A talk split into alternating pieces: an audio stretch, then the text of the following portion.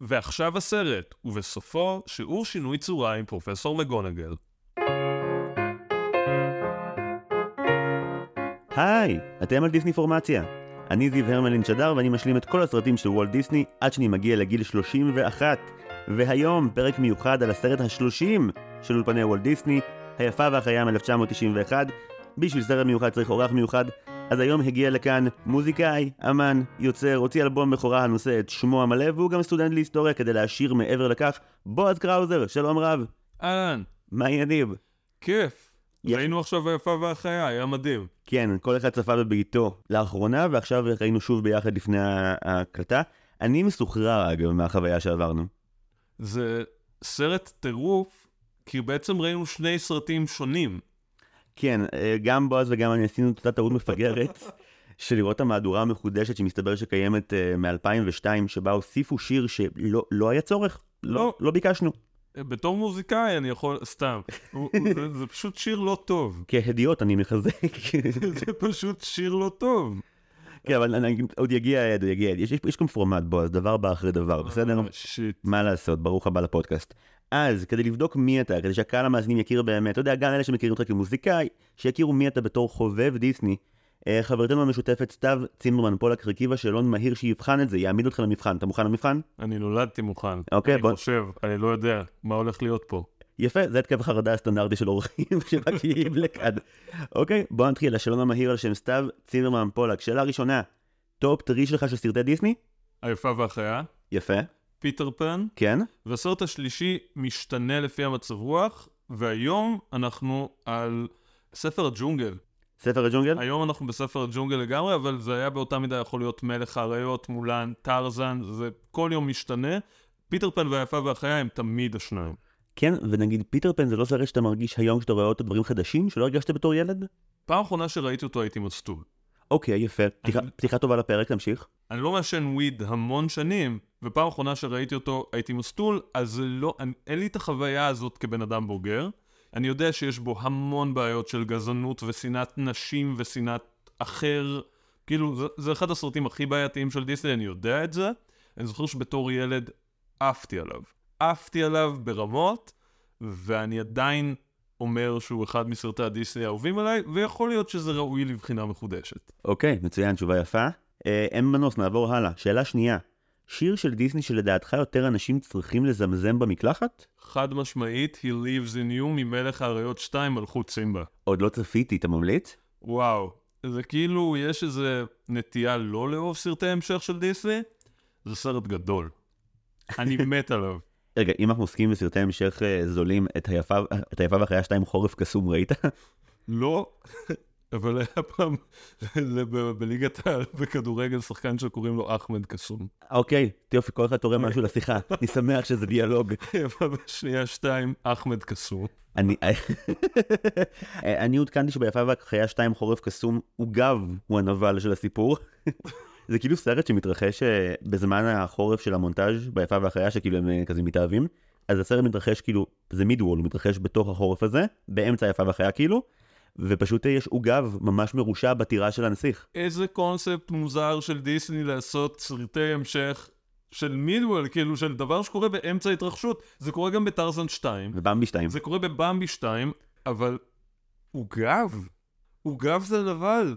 כן, השם המקורי היה יפה והחיה 2 עוגב קטלני, אבל משהו, סתם, סתם, זה לא נכון. אוקיי, רגע, אבל בוא נחזור לשיר שבחרת ממלכות סימבה, תאר לי את החוויה, תאר לי את הקונטקסט. זה שיר הפתיחה של מלך האריות 2. אוקיי. תכף כזה סימבה הולך לעשות מעשה אביב ולהציג כזה את הבת שלו לכל הקהל, אבל לפני זה כל הטבע מתעורר. וכאילו, שיר טירוף. רגע, תשאיר לי שנייה את השורה של I live in you. He lives in you, אוי יא, Oh my God. לפמיה. oh my God, סיגל כבר שבוע שרה את זה. באמת? היא הולכת בבית שלי, שלנו, לא הכרזתי בעלות על הבית. ו- לא, היא הולכת בבית והיא היא מזמזמת את זה מלא, ואני תוהה, מניין זה בא. וואי, זה שיר גדול. שיר גדול. באופן כללי, השירים במלך האריות 2 הם מאוד מוצלחים, חוץ מהשיר על יופנדי, שזה איזה מין מקום קסום שרפיקי לוקח אותם. כאילו, זה, זה רפיקי, הוא עושה shit מוזר. כן, כן, זו תופעה בעייתית, רפיקי. אוקיי, אה, בוא נעבור לשאלה הבאה, שאלה שלישית. סרט של דיסני שהוא underrated בעיניך. מלך האריות 2 מלכות סימבה. תשובה מצוינת, נעבור הלאה. יופי, שאלה רביעית. דמות אחת שהיה מוטב, אילו היו מוחקים מההיסטוריה של דיסני לצמיתות. המשרת בחתולים בצמרת שמרעיל להם את החלב. אדגר? כן, הוא בא ברע. אתה לא אוהב את אדגר? לא, לא, זה תמיד ביאס אותי שהוא מרעיל את החלב, שהוא מרדים אותם. חשוב לי שתדע שבפודקאסט הזה, בגדול, אנחנו טים אדגר, כי החלטונים האלה ממש חולרות, והמשרתת שלהם יכלה להביא לו קצת כסף משל עצמו, חוץ מלהביא את כל הונה עליהם. באמת? כאילו, אדגר הוא, הוא פרולטריון מסכן? כן, אבל אז הוא מחליט לרצוח אותם, שזה כזה שני צעדים יותר מדי בנושא. זה כזה, אני, לא, אני עושה מהפכת עם חתולית. כן, זה לא... הוא מבחינת עם משרתית. הוא מגיב במידה לא פרופורציונלית, נקרא לזה ככה בעדינות. הוא היסטרי, אדגר היסטרי. באופן כללי בדיסני יש תגובות לא פרופורציונליות. כן, זה סרט... זה מאפיין... כן, הסרט שאנחנו דנים בו היום מצטיין בתגובות לא פרופורציונליות. החיה כתב סמינריון על הדבר הזה. התדאגות מופרטת לחלוטין. גם גסטון לא חסר לו. טוב, שאלה חמישית. ברוח ראש הממשלה החליפי החביב עליך יאיר לפיד, מה הכי דיסני בעיניך? שירים שמעצימים את הסיטואציה. יפה. כלומר, יש רגע וכבר אי אפשר לעמוד בכמה שהוא מרגש, אז חייבים לשיר אותו. בדיוק, בדיוק. שזה גם מאפיין של מחזות זמר, אבל בדיסני הם פשוט לקחו את זה one step forward. אני אתן דוגמה ספציפית, שמוגלי רואה פעם ראשונה את באנה. אגב, לא, לא קוראים לה באנה בסרט, I must say. באנה זו נליה טיברמן במחזמר טור השבחים של חנוך רוזן בכיכובו של תום אבדי. רק, רק, רק ליישר קו עם המאזינים, אני אמנם לא ראיתי דיסני, אבל את זה אני יודע. רבותיי, ססי קשת בתור בגירה זה דבר שלא יימחה מזיכרוני לעולם. בוא'נה, הוא מעולה. הוא אדיר. כי אין לך שיניים. נופפתי בידיים עכשיו, גם כמו הציפור. אבל כאילו בפעם הראשונה שמוגלי רואה את באנה בכפר, לא באנה, זה ילדת הכפר, כן. אז יש ברקע כזה...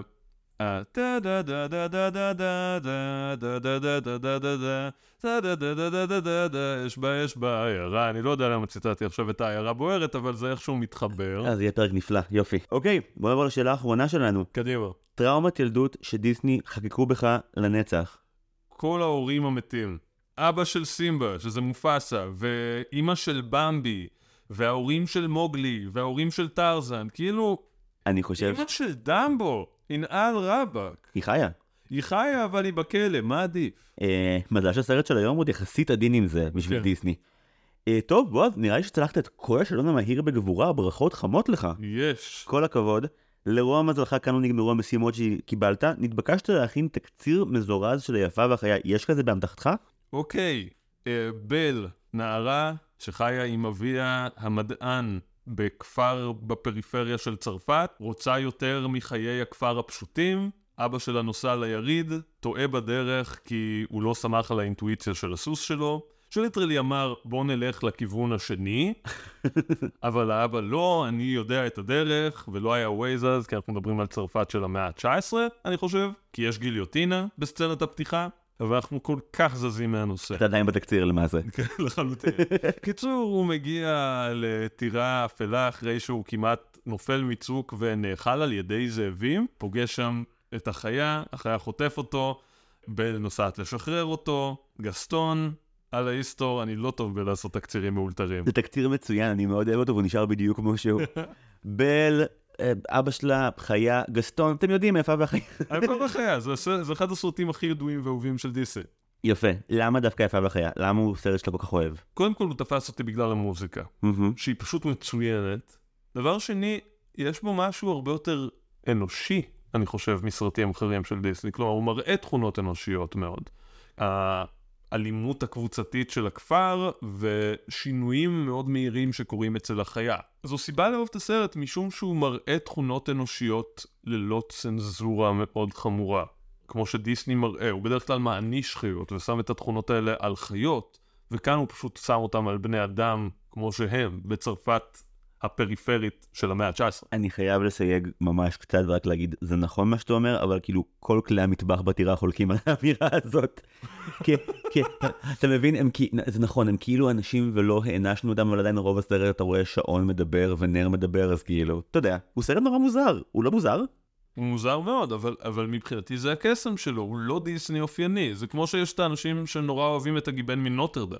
שאגב, לדעתי הוא, אפשר לראות את זה כשלישייה, יש לי שלישייה בראש שלי, שזה אוקיי. כאילו, היפה והחיה הוא הסרט המקורי, הגיבן מנוטרדם הוא השדרוג המהותי שלו של טרגדיה צרפתית אה, קלאסית עם אה, טוויסט על טבעי. קשה. כן? סרט קשה, אני ראיתי אותו לדעתי פעם אחת, אני יודע שיש המון אנשים שזה הסרט דיסני האהוב עליהם. הוא מדהים, ואחד ממש הסרטים קשה. האהובים עליהם בעולם, לי היה מאוד קשה לראות אותו. כן, והשלישי בטרילוגיה אגב זה הנציחה והצפרדע שמנסה לעשות את היפה והחיה עוד פעם ונכשל פשוט לדעתי. בניו אורלינס. גם שם יש אוברטורה גדולה שמובילה לשיר number גדול שמציג את כל העיר ביחד עם הגיבורה, כאילו, הוא נורא מנסה לעשות אותו השטיק וגם, אתה יודע, כל השינויי צורה, רק ששם זה חיות ולא חפצים, אבל איכשהו, ביפה והחיה אני מרגיש שיש איזושהי תשוקה במערכת יחסים שלהם, שאני לא יכול להתעלם ממנה, כאילו האהבה פה, מהרגע שהיא מופיעה, היא מאוד עוצמתית ומאוד גדולה, אז אני מנסה להבין הרבה דברים לגבי הסרט הזה, הבנתי שגם בגרסת live action מ-2017, סיפקו תשובות לכל השאלות, אבל אלה תשובות איומות ונוראות. ראיתי את הסרט, את ה live action פעם אחת, אני, אני צפיתי בו בקולנוע. זו הייתה חוויה נעימה? אני לא זוכר. אז כנראה שהוא לא הותיר עליך חותם. לא, הוא לא הותיר עליי חותם, אבל כאילו אני מניח שאם זה היה סרט ממש גרוע, הוא היה מותיר עליי חותם של fuck, הסרט הזה גרוע.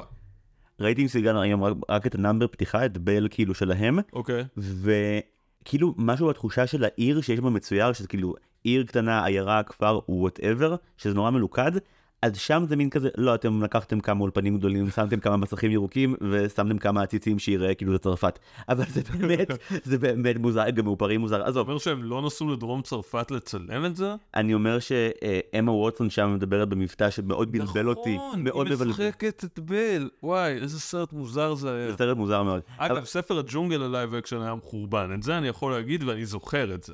אני דווקא שמעתי דברים טובים עליו, אבל טוב, זו שיחה לאחר כך. אה, אז נחזור לסרט שכן ראינו, לפעמים בחיים ב-91. כמה פעמים כן בערך צפית בו בתור ילד, נער וכו'. התחלתי, אני חושב שפעם ראשונה שראיתי אותו הייתי באזור הגיל 9-10, שזה כבר גיל יותר בוגר להבין דברים אני מניח, והוא הוא השאיר עליי חותם עמוק. אז זה מעניין, אתה יודע, לי עכשיו אין לי בעיה, אבל כילד אני זוכר שסרטי... אה, סרטים של נסיכה כיכבה בין הייתה משהו שהיה, לא רציתי. לא, לא ראיתי את זה כאיזשהו גורם מפריע. כלומר, לא, ר- היפהפייה נרדמת נגיד, לא ראיתי כי נורא פחדתי מה, מהמכשפה. לא, הסיבה היא לא שכאילו איכס בנות, או נסיכה זה, בנות זה משעמם, כאילו סרטי בנות זה משעמם.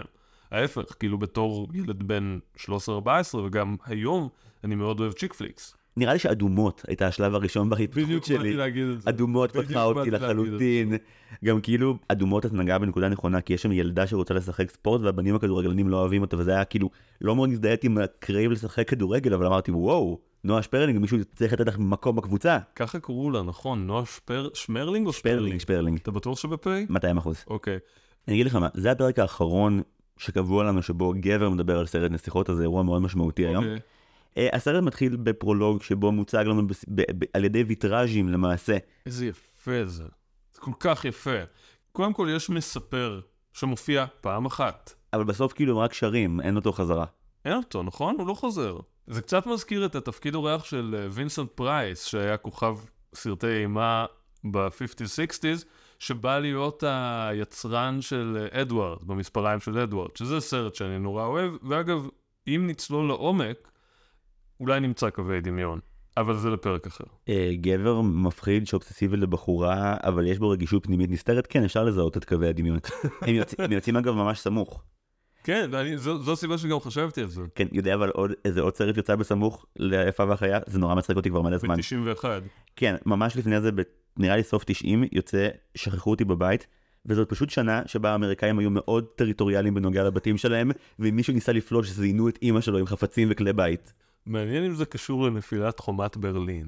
אה, יש סיפור פתיחה מפוקפק ביפה והחיה, צריך לומר את זה. כן. היה ילד, הוא היה נסיך, הוא היה בן 11, הוא היה לא נחמד לאף אחד, הגיעה אישה זרה, הוא לא היה נחמד אליה ואמר לה שהיא מכוערת, הסתבר שהיא מכשפה, אז היא התגלתה במלוא יופייה, ואז הוא כבר התחיל לכבד אותה, אבל זה היה מאוחר מדי, כי כבר סילק אותה, ואז היא החליטה בתור עונש לעשות לו אה, נילס הולגרסון רק בכיוון ההפוך, במקום.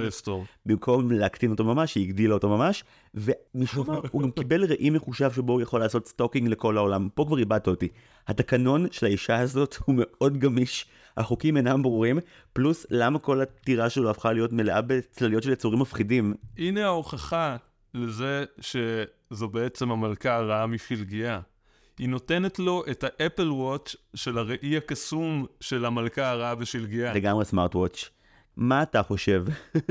כשאומרים לך, למישהו יהיה ראי מחושב הוא יכול לבדוק מה קורה איתך בכל רגע נתון. shit של stalking. אני פשוט מדמיין שאם יעשו לי את זה, אני או מתקלח, או מאונן, או מקיים יחסי מין, או אוכל כמו בהמה. במקביל. כל הדברים האלה במקביל. עומד מול, לא, לא ניכנס לפירוט. אבל כן, לא, פשוט אין סיכוי שתופסים אותי ברגע שהוא לא נורא מביך. כן, קלטת שזה ראי שמגיע עם רמקולים? יש מערכת סאונד שלמה. דחפו בפנים ג'בל קטן. כן, כנראה. אז, אז הם מתחילים שמה. יש אנשים שאומרים, מה זאת אומרת בן 11? כאילו כל הילדים בני 11 הם שמוקים, את, את גישבת דווקא אותו. ובגרסה המאוחרת, אה, גם, ב- גם ברימייק, ניסו כזה לטשטש את בין כמה הנסיך היה כשהיא כישפה אותו כדי לא לעשות, לעשות עוד בעיות. איפה ההורים שלו? מי אתה? מאיפה באת?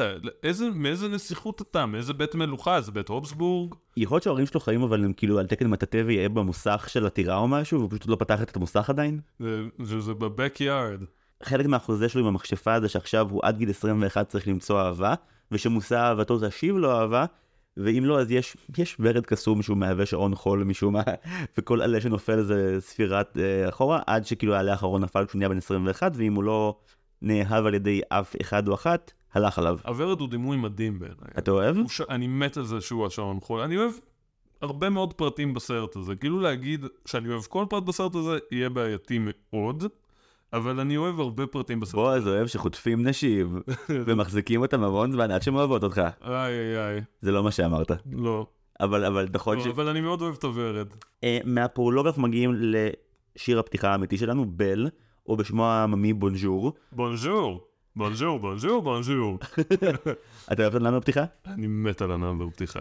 כל מה שאומרים על בל, ואומרים הרבה דברים עליה ב number הזה, הוא נכון. היא אומרת את המילה פרובינציאלי כל מילה שנייה, היא לא מפסיקה לטנף עליהם שהם בורים וטיפשים שמתעסקים בהבלים, בעוד שהיא קוראת ספרים מעמיקים ורציניים כמו ג'ק והאפונים. ג'יימס זה- האפונים זה ספר מאוד מעמיק ורציני. יצירת מופת. כאילו, יכול להיות שכזה, עם הילדים האלה שחושבים שהם קוראים משהו מעמיק והם לא, אבל כאילו אף הורה לא רוצה, כאילו, הילד הזה בכיתה ב' שקורא מלא צמרמורת. ואתה לא רוצה לכבות את להט הקריאה אצלו, כזה יופי חמוד, ספרי איכות, תמשיך, תמשיך. היא כנראה כזאת, כאילו, נתנו לה מנוי לספרייה, והיא לקחה את זה למחוזות מאוד רחוקים. אני מעריך את זה, אני מאוד אוהב את זה, בתור מי שקיבל מנוי לספרייה, ולקח את זה למחוזות מאוד רחוקים. חברה שלי אורי גם שמה לב שבאחד השוטים רואים כשהיא מעיינת בספר, הם, בגלל שזה מרחוק, לא טרחו לצייר משהו בתוך העמודים שלו, אז יש דיבור שבלי פייק, שהיא כאילו קוראת ספרים ריקים כל היום וכל הלילה כדי לשמור על הפסאדה שלה אינטליגנטית. כמו היפסטרים שהיו שמים פעם משקפיים שאין בהם מספר בכלל. כן. זה כאילו באותו קונספט. אתה אומר את זה בלשון עבר, זה הפסיק? זה עדיין קורה, אני לא יודע. אני חושב שזה קורה. אנחנו נשאל, אה, במועדוני ההיפסטרים הקרובים לביתנו. יש לי חברה שאני לא אבייש אותה בשמה, אבל היא עושה את זה. כן? עד היום, כן. אה, פרט מגניב על אה, נאמבר הפתיחה של חברי הטוב אלפי גלברד השאיל לי. זוכר שיש בין תושבי הכפר גברת שמתלוננת שהיא לא יכולה להרשות לעצמה ביצים? כן. אז יותר מאוחר גסטון בנאמבר שלו יציין שהוא אוכל חמישה תריסרי ביצים מדי יום, מה שאומר שגסטון יוצר אינפלציה, מחסור של ביצים בשוק. אחי, בן אדם אוכל 60 ביצים. שמישהו יקנה לו שייק חלבון ויעזוב אותנו בשקט כבר. כפר שלם סובל מכולסטרול נמוך מדי בגלל האיש הזה, והוא ממשיך לאכול והם סוגדים לו, הנה לך הנהגה לקויה. שמע, הבן יכלה להתחתן איתו והוא היה מת מהתקף לב, מעודף כולסטרול תוך שנתיים, ואז הייתה יכולה לצאת להרפתקאות שלה. גסטון יפה, הוא שרירי, אין ספק, יש לו גוף מפוסל, הוא בחור יפה, יש לו עיניים כחולות וזה מאוד מודגש. האם הוא אידיאל היופי? תראה, ברור שהוא נראה הכי טוב מבין כל תושבי העיירה, שפשוט לא נראים טוב. אני נמשך לרפו באופן אישי, אני חושב שיש בו הרבה חן. לפו גם היה נמשך אליך ככל הנראה. אני מקווה. לפו דמות מדהימה. דמות מדהימה. כן, כל כך מסכן. אני קצת מוטרד מכמה שבשיר הזה, לכולם נורא אכפת מבל. אני יודע שכאילו בכפרים קטנים ובקהילות קטנות יש את הנטייה להתעניין בכל אדם שנוכח, אני יודע את זה כי אני במקור מקיבוץ. כולם רק עסוקים בבל, ובל עסוקה בכמה שהם לא, לא כמוה, וכמה שהיא רק מתה להרפתקה. באמת, כמו שאמרת, לא ברור לנו מה קרה קודם, מה קרה לאימא שלה, ומאיפה הם עברו. למה להעביר אותה לשם? ברור שהיא לא כמוהם. אדון, איך קוראים לאבא של בל? מוריס. מוריס. אדון מוריס. למה לא לעבור דירה? אתה רואה שהבת שלך לא מסתדרת שם עכשיו, זה לא שאתה עובד שם במפעל. אתה ממציא. האמת שהיא סובלת מהזנחה הורית די רעה. כי הוא באמת, הוא, בגישה שלו, הוא רק צריך למכור את הפטנט הבא, והם, אתה יודע, על הסוס. אתה ראית את החנות ספרים שם? מדובר ב- במדף ספרים ברוטשילד הבימה. ככה נראה, זה, אם הייתי לוקח את המדף ספרים של רוטשילד הבימה, שם אותו בחנות, זה כמות הספרים שיש בחנות הספרים של האיש הכי נחמד בעיירה, ככל הנראה, מלבד בל ואבא שלה. היחיד שלא שר עליה ב number דברים רעים. כן, שהוא כזה, אה, היית פה אתמול, ואת החברה היחידה שלי בעיירה הזאת, כי כולם חושבים שאני הזוי עם ספרים. הוא דמות שצריך לעשות עליו ספין-אוף. אגב, כשאנחנו פוגשים את בל הראשונה, אנחנו גם נחשפים ל outfit המרכזי שלה מהסרט, שזה הבגד הכחול. אה, יש סיבה שהוא כחול, שגיליתי את זה רק היום שקראתי תחקיר לקראת הפרק. אתה ידעת שרק בל והחיה הם בכחול כדי להבליט את השונות שלהם מכל היתר? לא. עכשיו אתה יודע. אבל זה, הגוון, זה גם הגוון היחיד של כחול, עכשיו שאני חושב על זה אחורה, כאילו, בבגדים. כל שאר הכפרים לבושים בבגדים אחרים. כן, צבעים חמים יותר, כתום, צהוב, כזה, זהו. תחשוב על בל בתור השלב הקל באיפה אפי, שכאילו ברור לך איפה, איפה הוא נמצא כל פעם שהוא בתוך ההמון. לא, אני חייב להגיד על בל שאני מחבב אותה, אני מחבב את הדמות שלה. היא באמת משהו אחר, והיא גם לא, היא לא מנסה להיות קרובה, היא דווקא מבליטה את השונות שלה אל מול העיירה. Uh, ברור שהיא אוכלת על זה חרא, אבל... כי היא מתריסה. Uh, כן, אבל ניכר שלא אכפת לה. לא, לא אכפת לה, והיא גם כאילו באמת אינטליגנטית. כל ההתייחסות שלה לגסטון והדרך שהיא אחר כך נגיד מתנהלת מול החיה ומול המשרתים בעתירה. בוא, היא מפלרטטת עם שעון. יש שם רגע שהיא מפלרטטת עם השעון, אנחנו עוד נגיע לשם. אגב, זה השם של האלבום הבא של הג'ירפות, מפלרטטת עם שעון. מפלרטטת עם שעון. זה היה חיקוי לא מוצלח של גלעד כהנא. אנחנו נשאיר אותו כאן. ואנחנו אוהבים את גלעד כהנא. בוא נמשיך הלאה. Uh, בסוף הנאמר אנחנו מגיעים לבית של באלה שאנחנו מגלים שבאמת אבא שלה, uh, האיש המשונה בתבל, הוא מקבל המון חוסר אהבה בעיירה ואני לא מבין את זה כי מי שזה היה גר בעיירה שלי הייתי מת עליו. הוא אדיר. איך אמר uh, אריק סיני? כן, כך נראית העיירה שלי, אם תעבור, אולי תראה את אבא של בל מפוצץ דברים בבית שלו. מחפש, אתה מבין שהמכונה שאבא של בל מייצר בכל סרט אימה סטנדרטי הייתה הורגת מישהו? זה סצנת עריפת ראש קלאסית. והוא כל פעם כאילו מתכופף כשעף עץ, זה רגע מדהים. אני גם התכופפתי עכשיו. כמו שלצביקה פיק יש את הרקדן האוטומטי, אז חוטב העצים האוטומטי. זה שיר ההמשך המתבקש, ואם צביקה פיק מאזין לנו, ואני מקווה שהוא מאזין לנו, צביקה, אנחנו נשמח מאוד לקבל את זה. מדהים. ותרגיש טוב, אנחנו אוהבים אותך מאוד. אוהבים את צביקה פיק? באמת באמת. אנחנו מגיעים לבית של בל כאמור, ואביה שם, אחרי שבאמת הוא נושא מונולוג מאוד מרגש על איך זה יהיה ה big break הגדול שלו ביריד, שזה מעולה לחשוב שיש לך big break ביריד כלשהו בחיים שלך. הוא לוקח את פיליפ הסוס והיא מבינה שהם לא יעזבו את העיר בקרוב, אבל היא מנסה להיות אופטימית ביחד איתו, נכון? כן, ואז גסטון מגיע. ואומר לה כזה, your dreams come true, אם תתחתני איתי, וזה כזה הלוגו, הסימבול הגדול של דיסני, שהיא תתחתן עם ה Prince Charming ו-happily ever after ו yada yada yada, אבל כל הסרט הזה, לפחות בשלב הזה, נוגד את ה-happily ever after, וה-dreams come true זה בדיוק הדרים שהיא לא רוצה. אנחנו באמת ב-91, שנתיים אחרי בת הים הקטנה, רנסאנס הנסיכות של דיסני אחרי שמאז היפיפייה הנרדמת לא עשו שום סרט נסיכות כי הוא הפסיד המון כסף בזמנו. באמת? היפייה הנרדמת כן, הוא הפסיד המון כסף. הוא גם, תראה אותו שוב, תבין למה הוא הפסיד הרבה כסף. הוא סרט... הוא דארק ברמות. הוא מטורלל, הוא לא התאים. אז בת הים החזיר את האמון של דיסני בפורמט של נסיכות, והיפה והחיה הוא הסרט השני לרוץ בגל הזה. ובאמת, בניגוד לסרטי העבר, כאן, למרות שזה עוד לא לגמרי פמיניסטי ומודע לעצמו, מחפש ייצוגים מכבדים, וזה באמת גם שערורייתי מאוד, עדיין, באופן שבו גסטון כתוב, ברור שהיוצרים מבינים מהי גבריות רעילה, והם כן רוצים להגיד משהו על זה. גם אחת הסיבות שגסטון הוא כזה חלאה, זה כי בגלל שהחיה צריך להיות מאוד קשה בחצי הראשון של הסרט, חייבים שמישהו יהיה יותר שמוק ממנו, והתוצאה היא גסטון. מישהו שבאמת הוא נבלה גדולה. הזכרת קודם את Prince Charming, ומסתבר שמי שדיבר את Prince Charming בשרק 2, לא. עשה אודישן לגסטון, ואמרו לו, תשמע, הוא צריך להיות יותר יהיר, אחרת זה לא יעבוד. ואז שהוא הלך לאודישנים לשרק 2, הוא זכר את העצם היפה והחיה, הוא הפנים אותה והוא התקבל. זה ה fun fact הכי טוב ביקום. תודה למחלקת התחקיר שממשיכה לתפקד מאוד יפה גם בימים קשים אלו. עכשיו אנחנו בתוך הבית עם אביה הממציא. אביה הממציא של בל נוסע ליריד בתקווה למכור את המצאתו עבור סכומים רבים על הסוס פיליפ. הם יוצאים ליערות, וכאמור שם דברים מתחילים להסתבך. בועז אליך? פיליפ אומר לו, בוא, בוא נלך לשם, אתה, אתה בכיוון הלא נכון, ומוריס כזה, לא, לא, אני יודע את הדרך, עושה עוד אקט של גבריות רעילה. מה, להגיד לסוס, אה, זה כאילו הורס plaining? מה, איך תקרא לזה? אני לא יודע, אבל הוא אומר לו כזה, לא, לא, אני יודע את הדרך, אני יודע את הדרך, והופ, הם הגיעו לכרמיאל, כאילו, והוא טועה כמובן. הם מגיעים לצוק, שם הסוס נבהל ומצליח לא ליפול, ואז כזה חוטף שגעת ומפיל את uh, מוריס כנקמה על כך שהוא לא הקשיב לו. איזה אקט של חוסר נאמנות ומרדנות, אני ממש הזדעזעתי מהסוס.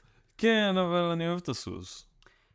כאילו, זה כנראה אקט הישרדותי והוא לא ממש בוגדני, אבל עדיין מין כזה, יש פה איש מאוד מבוגר, שהשארת על ראש צוק, מדובר בקשיש, שהזאבים יאכלו אותו, והוא לא נראה לי רץ מהר, פלוס קר רצח בחוץ. והוא, והוא מצליח לרוץ, ואז הוא מגיע לשער של הטירה, והוא רואה טירה אפלה בחושך, הוא נכנס. הגיוני סך הכל, אמצע הלילה בדרך ליריד. ומישהו אה, נקלע לעזרתו, אה, רק שבאופן מוזר זה נר, פמות ליתר דיוק, ושעון. פמות ושעון נקלעים להגנתו. אני בהלם מפער השמות בין איך השעון נקרא בלעז לאיך הוא נקרא בעברית. איך קוראים לו בעברית? שעוני. שעוני, אני די בטוח שזה שעוני פשוט. ול, ולפמות קוראים לומייר. מי נשאר, כן? בוודאי, יש. שהצרפתי הוא צרפתי. נכון מאוד. הוא פוגש שעון ו... ופמות, מה שפתאום מזכיר לנו, היי, אנחנו באגדה ולא בניסוי סוציולוגי במאה ה-19, על כפר ובת כפר שלא מסתדרת. וזה, מפ... וזה מפגש ראשון עם השעון, זה מגניב, זה, זה מפגש אדיר. הוא מדגדג את השעון. הוא מדגדג אותו ופותח אותו, זה ליטרלי להפשיט אותו, כי מדובר בבן אדם. ואז כזה הלומייר מארח אותו נהדר, לוקח אותו לכורסה ומביא לו שמיכה והכל, ואז באה חיה. חייב להרוס את כל המסיבה. כן, כאילו, די, אחי, אתה לא יכול להיות בחדר שלך ברחמים העצמיים, תן לבן אדם להתחמם בנחת. די מהר מה שאמור להיות אה, טיפול מסור של פמוט ושעון הופך להיות אה, מסע עינוי, מסע, מסע עינויים בידי אה, מפלצת פסיכוטית שכולאת את אבא של בל. למה? למה יש כלא בטירה? יכול להיות, oh my god, שהחיה יודע שנשאר לו עוד זמן קצר לחיות ויודע שאם גם יקבל את אהבתו של מוריס זה עדיין יכול לשחרר את הקללה? זה קצת מתקדם מדי לשנים האלה של דיסני, אני חושב. כנראה מוריס היה מת קודם מדלקת ריאות בתוך התא הזה, כי הוא לא קיבל שמיכה, הוא לא קיבל מלבוש ולא מזון. הוא, הוא פשוט, זרקו אותו לתא. למה יש כלא בטירה? גם, אין, אין לי תשובה לדבר הזה. זה אופנתי אז. קלעי, בתי כלא בטירה? לכלוא אה, פולשים. וואי, נשמע כמו עבודה שאני אכתוב בקורס שלה. בתי כלא בטירות אצילי. מצוין. על מה ולמה? בינתיים אנחנו חוזרים אל בל. אני חושב שהחתונה זה עכשיו מרגיש? עכשיו, עכשיו החתונה, רגע מדהים, סצנה לפנתיאון. אז גסטון בעצם מיידע את בל, הוא רוצה, מה הדיל שהוא מציע לה? הוא שלח הזמנות לחתונה בלי לעדכן את בל שהחתונה מתקיימת בכלל. יש שם כאילו אנשים בגן האירועים החצר של אבא של בל. זו הסצנה הראשונה שבה נראה לי ממש אהבתי את בל כדמות. ברור, כי, כי היא גם לא מתחמקת מזה בכזה, לך מפה גסטון יא זבל. היא, היא כזה, היא מניפולטיבית והיא מתדיינת איתו והיא מנומסת. מניפולטיבית נראה לי זה קונוטציה שלילית, היא ערמומית, אני היא, חושב. כן, היא ערמומית. אין להם נושאים משותפים לשיחה, לשניים האלה. כלום בפיתה. הוא פשוט רוצה לשכב איתה וברוח התקופה הוא צריך להינשא לה. כנראה שכן, לא, הוא גם אומר שהוא רוצה ילדים וכלבים. שזה גם משפט מאוד מוזר שקורה שם כזה, אני רוצה שבעה ילדים וכלבים, ואז זה כזה שבעה ילדים או שבעה כלבים. הופתעתי, כאילו מזה שהדרך שהוא מוכר את החזון המעוות שלו, גם הוא זורק שהוא מאוד רוצה שהיא תהיה האישה הקטנה שלו. יצא לך לקרוא כזה אפרים קישון בצעירותך? קישון נוהג לקרוא לאשתו בסיפורים הקצרים שלו האישה הקטנה. לאיזשהו רגע אחרי שגסטון אמר פעם הרביעית בסצנה שהוא רוצה שהיא תהיה אשתו הקטנה, דמיינתי לרגע את אפרים קישון מגלם את דמותו של גסטון במבטא הונגרי כבד, וזה היה סרט טיפה אחר פתאום. אני רוצה שבל תהיה אשתי הקטנה. סרבוס בל, איך היה היום שלך? זה בעצם חיקוי של מבטא הונגרי שסבא שלי, עליו השלום, היה מדבר בו. אני נורא אוהב מבטא הונגרי. זה המבטא הכי יפה, כי הוא לא יפה בעצם, זו לא מילה, זו לא המילה לתאר אותו, פשוט יש בו חן. המון אהבה לעדה ההונגרית כאן בפודקאסט. אין כמו הונגרים, וזה לא בגלל שזו העדה שלי. ואם יש הונגרי שמאזין ורוצה לגלם את גסטון ברימיק הקרוב של יפה והחיה, דברו איתנו אולי נארגן משהו אינטרנטי, אני אשמח. Uh, הנפנוף הסופי של בל מלווה בכך שהיא מצליחה עם הדלת uh, לגרום לגסטון לעוף החוצה אחרי סירוב. צריך לומר שאגב, uh, יש פה התקדמות מאוד גדולה מהיפייה הנרדמת. ביפייה הנרדמת, uh, אורורה מתעוררת ליום חתונתה, והיא זורמת עם זה. כאן כאילו מנסים לעשות ל... לבל חתונה בהפתעה, והיא פשוט חתונה. והיא פשוט uh, משליכה אותו literally לבוץ. לא, חתונה בהפתעה, זה, זה הריאליטי הבא. אה, כנראה. אה, מאוד אוהב את סוף הסיקוונס הזה כשגסטון מתעורר ויש כאילו חזיר מעליו, ואתה פשוט... זה, זה דימוי מאוד בוטה שחזיר יוצא מה, מהבריכה הזאת ואז זה מה גסטון. החזיר עושה במים? זה, אם מישהו פספס מהצופים שגסטון הוא חזיר, בואו נוודא את הנקודה הזאת עד הסוף. כן. לפו לא מאוד עצוב על כך שהחתונה לא קורית. שאלתי לפני הפרק הזה בפייסבוק שלי מה דעתם של חבריי וחברותיי בפייסבוק על, אה, על היפה והחיה, והרבה אנשים הגיבו בלהט ש, שלפו א' הוא הדמות החביבה עליהם בסרט, וב' שזה שהוא לא מקבל מה שהוא רוצה עם גסטון זה טרגי מאוד, עידו בלס שאוט-אוט לזה. אני לא בטוח כמה זו מערכת יחסים טובה גם עבור לפו. אה, לא, לפו אוכל בחרא, הוא במערכת יחסים מתעללת.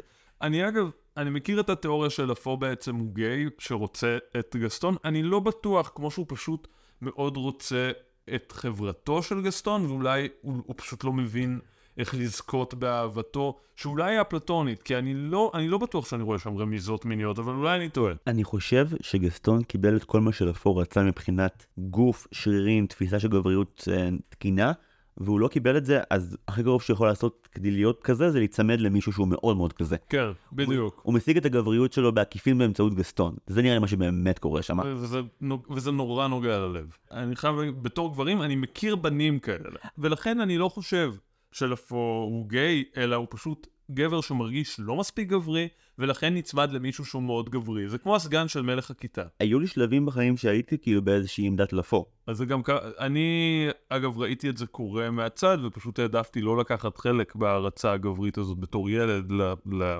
לבן, למלך הכיתה, אז, אז לי, הייתי חבר של הבנות, ופשוט קראו לי הומו למשך המון שנים. וואו. היה לי שיער ארוך. אבל, ואז עברנו לתל אביב והכל נהיה יותר פשוט. איפה נולדת? רעננה. וואו. גדלתי ברעננה הרבה זיכרונות טובים והרבה טראומות, ולא נרחיב יותר בנושא הזה. בסדר גמור. לאחר החתונה, שכאמור אה, נגמרת במפח נפש עבור גסטון, וצהלת שמחה שקטה עבור לפו. ורפריזה קטנה של בל, עם ה... שהיא פתאום שמה שביס. יש שם איזה רגע שהיא שמה כזה, כמו מטפחת כזאת של סבתלה. כן, שהיא מבינה שהיא רוצה את ההרפתקה שלו בכל מחיר, נכון? לגמרי. שזה מאוד יפה. בל מגלה שאביה אה, לא חזר עם פיליפ הסוס, והיא הולכת אה, בעקבות החיפוש שלה ומגיעה לטירה. ושם היא מקבלת קבלת פנים, אני רוצה להגיד, יותר חמה משל אביה. כי הם מבינים שזה הסיכוי שלהם לחזור להיות בני אדם. אז מההתחלה הם כאילו מחבקים אותה באיזשהו מקום. כן, כאילו עם האיש הזקן הם היו כזה, אנחנו לא בטוחים שזה יצליח להשיג את האהבה שלו ושזה יעבוד איתך, אבל זאת ממש שדרוג רציני. זאת שם. היא, היא כאילו יפה, והיא פתאום, והיא הגיעה from fucking nowhere, יש אותה. קודם כל, התגובה הראשונית של בל החיה, איך תתאר אותה? בהתחלה מבוהלת, אבל אז היא אומרת לו כזה come into the light, שזה כאילו סמליות מטורפת של כזה בוא צא לאור, תהיה, תוציא את הטוב שלך, שזה, אני, זה היה נשמע כאילו אני אומר את זה ציני, אבל זה מקסים. האמת שכן. והיא לא מבוהלת כמו שהיית מצפה, שנערת כפר תפגוש חיה אה, בטירה שלה. אם אי פעם ציפית איך מגיבה נערת כפר כשהיא פוגשת חיה בטירה שלה. ניסיתי להבין בעודי צופה בזה, שוב, אני, אני אזכיר לכל מי שמקשיב, אני ראיתי את הפעם הראשונה בגיל 30, כן? זה, זה, זה זמן טיפה אחר לראות את זה, אבל כן תהיתי נגיד, איך היית מאפיין או מנסח את ההבדלים בין גברת תה, כמו שקראנו לה, לבין שעוני, לבין לומייר, כאילו מה, מה הדבר של כל אחד מהם? לומייר מרגיש לי שהוא המנהיג. אוי, לומייר. הוא באמת מדמו... הוא כאילו ב top five של דמויות הדיסני האהובות עליי. הוא רומנטיקן צרפתי חסר תקנה. הוא הניגוד לגבריות הרעילה שמוצגת על ידי גסטון והחיה. הוא נראה כמישהו שמכבד נשים ומעריך אותם ומכבד בני אדם בכלל. יש בו משהו לבבי. הוא הדמות הגברית הראשונה בסרט, אם נוציא את אבא של בל, שהוא פשוט מאוד אבהי וזקן, קצת כמו סבא. לא, אבל גם אבא של בל לא, לא ערני לצרכים שלה. כן. לומייר הוא הגבר הראשון בסרט שקשוב למישהו. בדיוק, הוא קשוב למישהו. ואומנם כדי להגשים בסופו של דבר את האינטרס שלו, אבל רואים שזה חלק מהאופי שלו. הוא אוקיי. דמות כובשת, אני בחיים לא חשבתי שאני אדבר ככה על פמות. לא, זה פעמות מדהים מאוד. ושעוני, שעוני שעוני, הוא, הוא מאוד טייט, כמו שעון, הכל צריך לתקתק, וגם בו יש חן. אגב, אה, חברי הטוב אלפי אמר לי שהטרגדיה הבסיסית שלו בחיים היא שהוא תמיד רצה להיות לומיר, אבל הוא לנצח יהיה שעוני. כל עוד אתה לא המנהל של הבית משוגעים, אותה לאחר כך, הכל בסדר. אה, בן מקבל את, אה, את העסקה המפוקפקת בהיסטוריית החוטפים הבינלאומית. בבקשה בל, אה, תתחלפי עם אביך. ואבא שלה כאילו, זה מצחיק שאבא שלה אומר, לא, בבקשה, אל תעשי את זה, פה היציאה, אוקיי, אני יוצא, כאילו, הוא מתנגד אבל לא, לא הוא לא. נלחם על זה מדי. אני לא הרגשתי שהוא נתן שם את כולו. אבל זה המאה ה-19 בכל זאת, אולי דאגו לה. מישהו צריך לחטוב עצים באופן אוטומטי, האיש חשוב, האיש של תפקיד מאוד חשוב בקהילה. אה, אבל לא נכון, הוא הולך כדי להציל אותה, כי הוא בא, הוא בא אחר כך ומספר כזה מה קרה. אף אחד לא מקשיב לו כי הוא משוגע, ככה הם טוענים. אגב, הוא הדמות הכי נורמלית בסרט הזה. החייל לדעתי עושה את האפליה המגדרית החמורה ביותר בסרט, כשהוא הוא, הוא לא מציע לאבא של בל משהו יותר מיטת תינוק, אבל בן מקבל את חדר אמיתי של בת. כן, זה כאילו, למה יש שם חדר של בת? מי זאת הבת שהייתה שם הייתה לו פעם אחות, הייתה לאימא שלו, המכשפה ישנה שם בחגים ולא מספרים לנו, אני לא יודע, המכשפה נזרקה שם, לא יכלה לחזור. עושה קאוט סרפינג. אני לוקח סוגריים כדי להגיד שבזמן שבלי מתאקלמת בטירה, גסטון אה, רושף ורותח מזעם במסבעה המקומית של הכפר, מה שמוביל ל number מדהים לחלוטין. לגמרי. יש שם משהו על תחרות יריקות, שהוא יורק הכי טוב מכולם. כן, זה דוחה נורא. shit של כיתה ד' בחצר של בית ספר מגד ברעננה, זה קרה גם אצלנו. כן? אני לא הייתי טוב בזה. בלירוק? לא. אני גם לא, הסמוכטות שלי ממש קצרות. אה, אה, לא קצת, הן מתפזרות, אה, רסס טיפתי. לא הייתי מצליח לרכז אותן. וואו, איזה דיון מלבב. הוא חייב להישאר. ה number של גסטון אה, נפלא בעיניי, אוהב את כולו. יש שם חלק שבו בתור מזרח אירופאי שחווה קשיים עם הגוף שלו, ממש קשה לי, החלק שבו גסטון חושף את אה, חזהו המלא בשיער. זה כאילו סצנה כל כך מוזרה, זה, זה כנראה מסצנות הדיסני המוזרות ביותר. אין ספק שזה המנון נרקיסיסטי מענג. אני אוהב את זה שגם. מפצוץ בגבריות רעילה. מפצוץ. רגע, הגיבן ראית פעם אחת. כן, אני לא זוכר. אז לפרולו יש, כאילו, ה number של הנבל בגיבן זה number אפי שנקרא הלפייר, והוא כאילו מתאר את הערגה שלו כפשע. וגסטון זה כל כך ה-180 מעלות של זה, זה פשוט שיר אה, טפיחה עצמית על השכם ומציצה עצמית של הזין, וזה מצחיק נורא, והוא כל כך הולך רחוק בזמן שגסטון וחבריו שרים, אה, מוריס חוזר וגם רוצה לספר לכולם, אתה יודע, מה קרה ואיך קרה. אה, כמובן שהוא צריך לדבר על חיה מטורפת, אה, אף אחד לא מאמין לו, והתדמית של המשוגע של הכפר נשמרת ואף מתחזקת, אני רוצה להגיד. מתחזקת? כן, בזמן שזה קורה, בל מנסה מאוד אה, להתאקלם למצב החדש. אה, גם בחדר החדש שלה היא לא מאוד שמחה, למרות שיש לה המון פפטוקס ושיחות נפש, סכנ"שים עם כל הכלי בית שלה. יש לה ארון מדבר? הוא נע בצורה הרבה יותר חלקה משדמיינתי איך ארון יזוז. כן. אני מנסה להסתכל על הארון שלך עכשיו ולדמיין אם היו לו עיניים איך הוא היה זז, אני כאילו רואה אותו טה טה טה טה טה, כאילו מתנדנד מצד הארון לצד. בחדר שלי. כן. אז בטירה באמת בל, אה, בל מקבלת זימון לארוחת ערב. כן. בזמן שהיא מתלבטת אנחנו רואים את כל. את כל הכלי בית עושים שיחת ועידה עם אינטרוונשן בעצם ל- לחיה. בקטע שתקשיב, כבר היו לנו מקרים בעבר.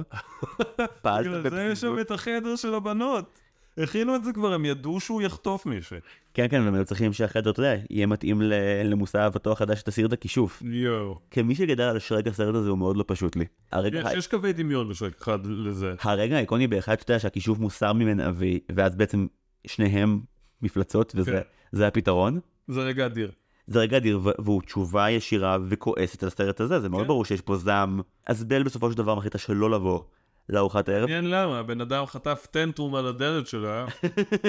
אה, אדון טנטרום, שידוע בכינויו גם החיה או אדם, התחיל לצרוח לה על הדלת, כזה כן, זה בטח יעזור להביא מישהי שמפחדת ממך לאללה. זה מדהים כמה קינג קונג אה, מחזיק באג'נדה אחרת לסיפור הזה. בקינג קונג יש לנו קוף שאין לו את הבינה שיש לחיה שהוא אדם שהפכו אותו לחיה.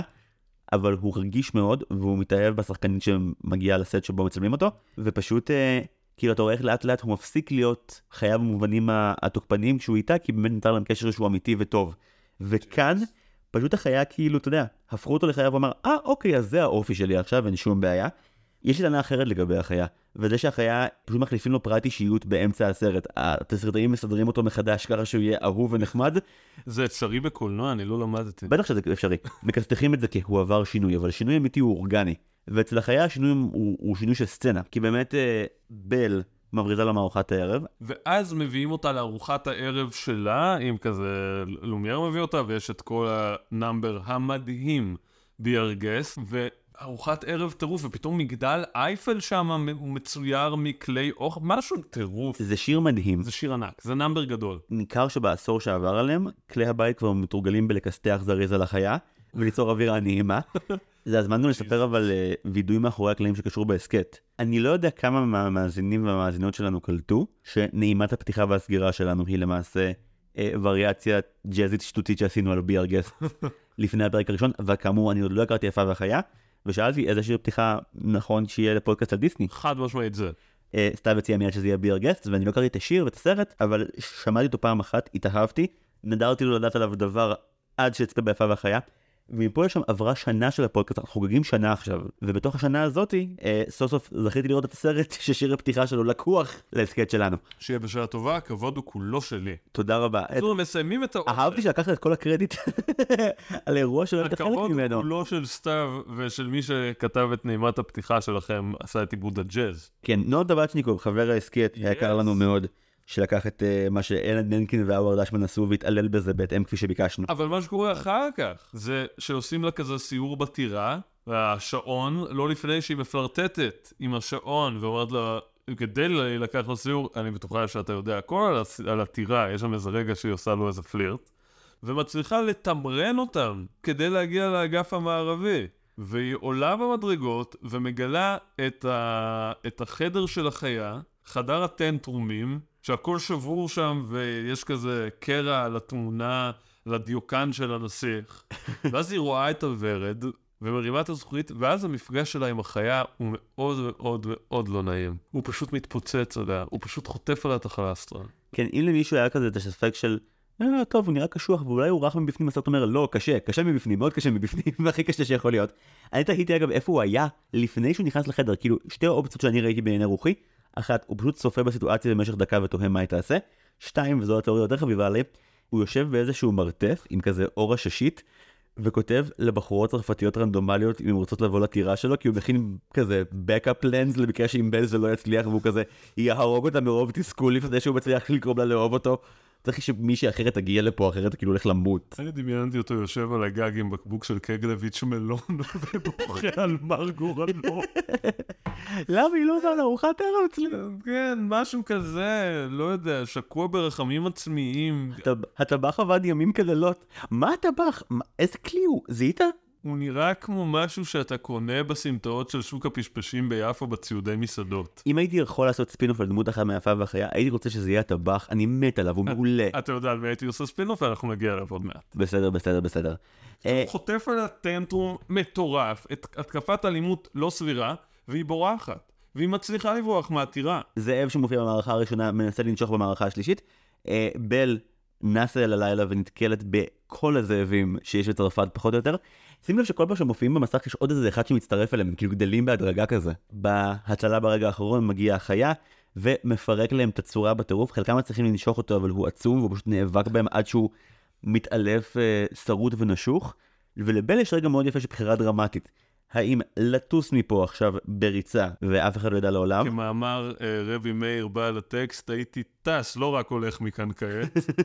ובהקשר הזה, היא כאילו, הרי כשהיא עפה משם היא אומרת, כאילו לא מעניין אותי, הבטחה לא הבטחה. זו שורה שנאמרת קודם לכן. ועכשיו פתאום ההבטחה כן מעניינת אותה כי הוא הציל את חייה. כשצפינו עכשיו שוב לפני ההקלטה, זו צפייה שנייה של שנינו, אז אמרתי לך כאילו, בדוק היא תעוף מפה. ואמרת משהו מאוד יפה, אמרת, הוא הציל את חייה. היא לא הייתה הגיבורה של דיסני, אחרי שהצילו את חייה, היא עדיין הייתה עפה משם. אני ארפרר להארי פוטר. סנייפ שונא את הארי.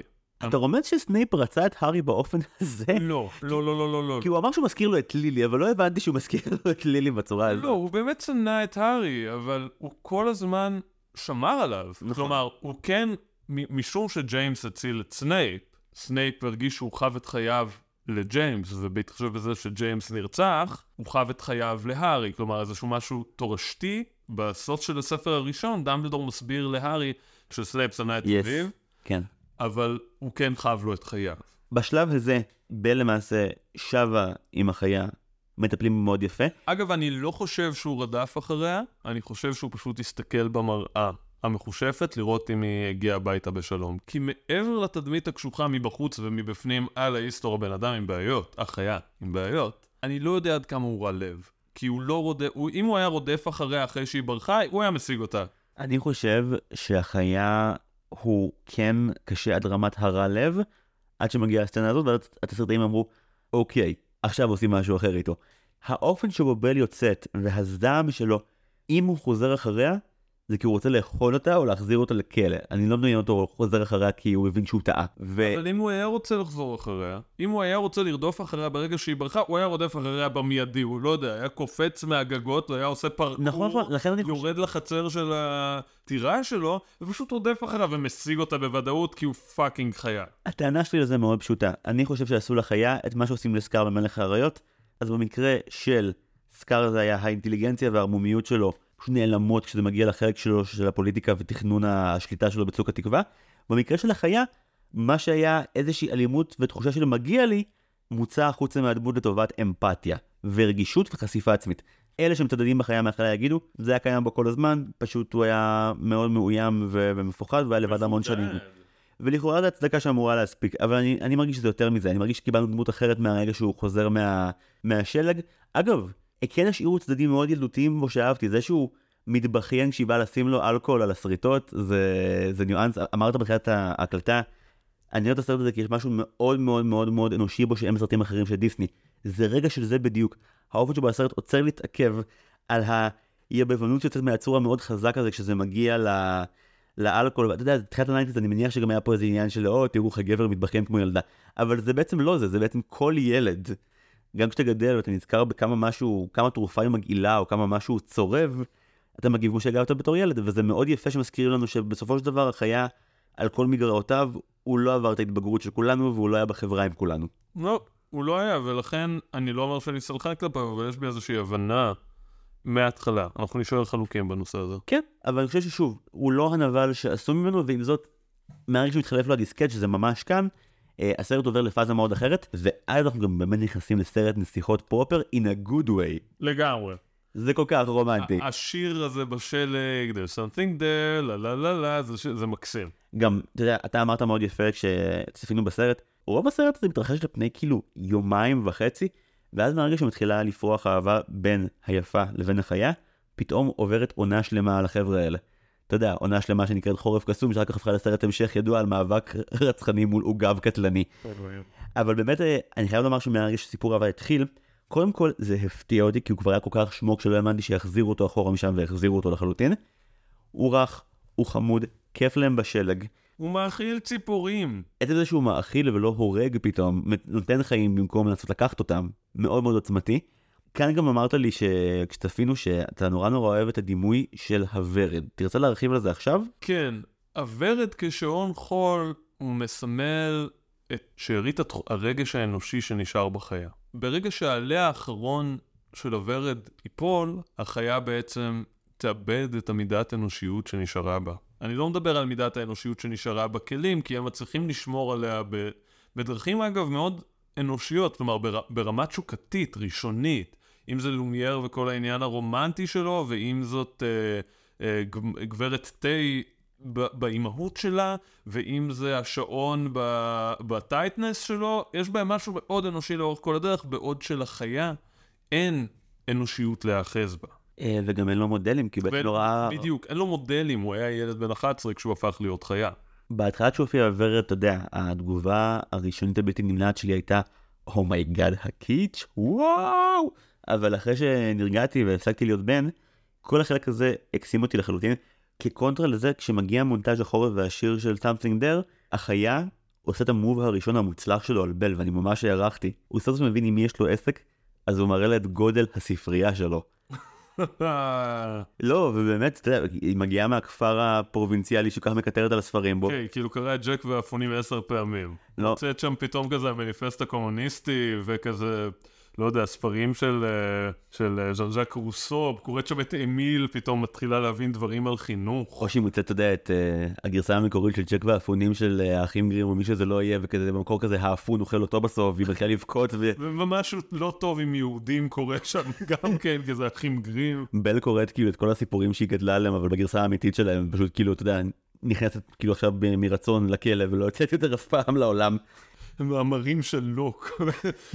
בל לומדת סוציולוגיה ואנתרופולוגיה באוניברסיטת החיה. בל מוצאת את הנסיך של מקיאוולי ומבינה מחדש הרבה דברים רעים על בני אדם. מסתכלת על כל הכפר שלו בצורה אחרת לגמרי. בזמן שעובר חורף מקסים על היפה ועל החיה, מחוץ לטירה הזאת דברים ממש מחורבנים קורים בכפר אחושילינג. אבא של בל עובר חורף שלם כשהוא משתגע לחלוטין בלי הבת שלו ואף אחד לא מאמין לו, זה מזעזע. זה נורא. זה כאילו, הסצנות בטירה והסצנות בכפר מתחוללים, עכשיו אני קולט את זה ב timelines שונים. הזמן בטירה כאילו עובר יותר מהר, כאילו אנחנו עוברים כל מיני ימי חורף קסומים כאלה, בזמן שבכפר אנחנו באותו יום, אנחנו באותו שבוע. וזה שבוע מסריח זה לכולם. זה שבוע מחורבן לכולם, גסטון, בעעשו לו את החתונה, הלך הכסף, לפו מבין שהוא בחיים לא יהיה גסטון, ואבא של בל ממשיך להיות משוגע, ואף אחד לא מאמין לו. וכל תושבי הכפר כבר לא שרים שבוע שלם כי בלו נמצאת ברחובות אז אין להם על מה לשיר. על מה הם ישירו? על הבגט? כאילו, עוד שנייה קוראים לספרן לספר להם סיפורים נורא משעמם, אין במי להתעסק. כדי להחמיר את מצבו עוד יותר, אה, גסטון ולפו פוגשים חבר חדש, דמות חיובית מאוד אהובה עלינו בסרט. יואו יואו. משחדים את המנהל של הבית משוגעים כדי שייקח את אבא של בל, את מוריס. זה מטורף. זה השחיתות ברפואה הציבורית בצרפת במאה ה-19, זה לא רפואה מאוד ציבורית.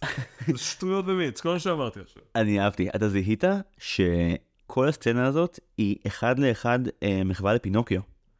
אני נורא שמח שראיתי פינוקיו יותר מוקדם השנה כדי לדבר על זה עכשיו. אה, כי למעשה האופן שבו לפו וגסטון יושבים זה כמו אונסט ג'ון וגידיאן שהם השמשון ויובב של הסרט של פינוקיו. והם יושבים עם מנהל בית המשוגעים שהוא ממש דומה לבעל פלז'ר איילנד בפינוקיו שזה גם איש מפחיד עם חיוך מרושע שרוצה... איילנד הוא, הוא, הוא הדמות בעיניי האנושית המפחידה ביותר בדיסני. אני מסכים. הנה טראומת ילדות שלא ציינת שהיה צריך לציין. רוע אנושי, סדיסטי, צרוף. כלומר, זה לא דמות מואנשת. זה לא שירחן עכשיו, זה לא איזה דמות רקע בדמבו שקולט את אימא של דמבו. זה fucking דמות מהותית בעלילה. אז יש משהו ממנו שהביאו לדמות של מנהל בית המשוגעים כאן, אותו חיוך ואותו רוע. יש פה פוטנציאל לרוע יותר גדול משל החיה, ויש פה פוטנציאל לרוע הרבה יותר גדול משל גסטון, ופשוט בזבוז של דמות שמוצגת לנו לשתי שניות, מפחידה לנו את הנשמה ונעלמת. אני חושב שהרבה פחות ילדים היו מגיעים לסיום של הסרט הזה, אם היה לנו יותר מהדמות של מנהל בית המשוגעים. הוא מפחיד אותי, אני בן 27 וראיתי את הסרט הזה פעמיים השבוע, והוא עדיין מפחיד. העסקה שהם אגב סוגרים איתו לא פחות מפחידה.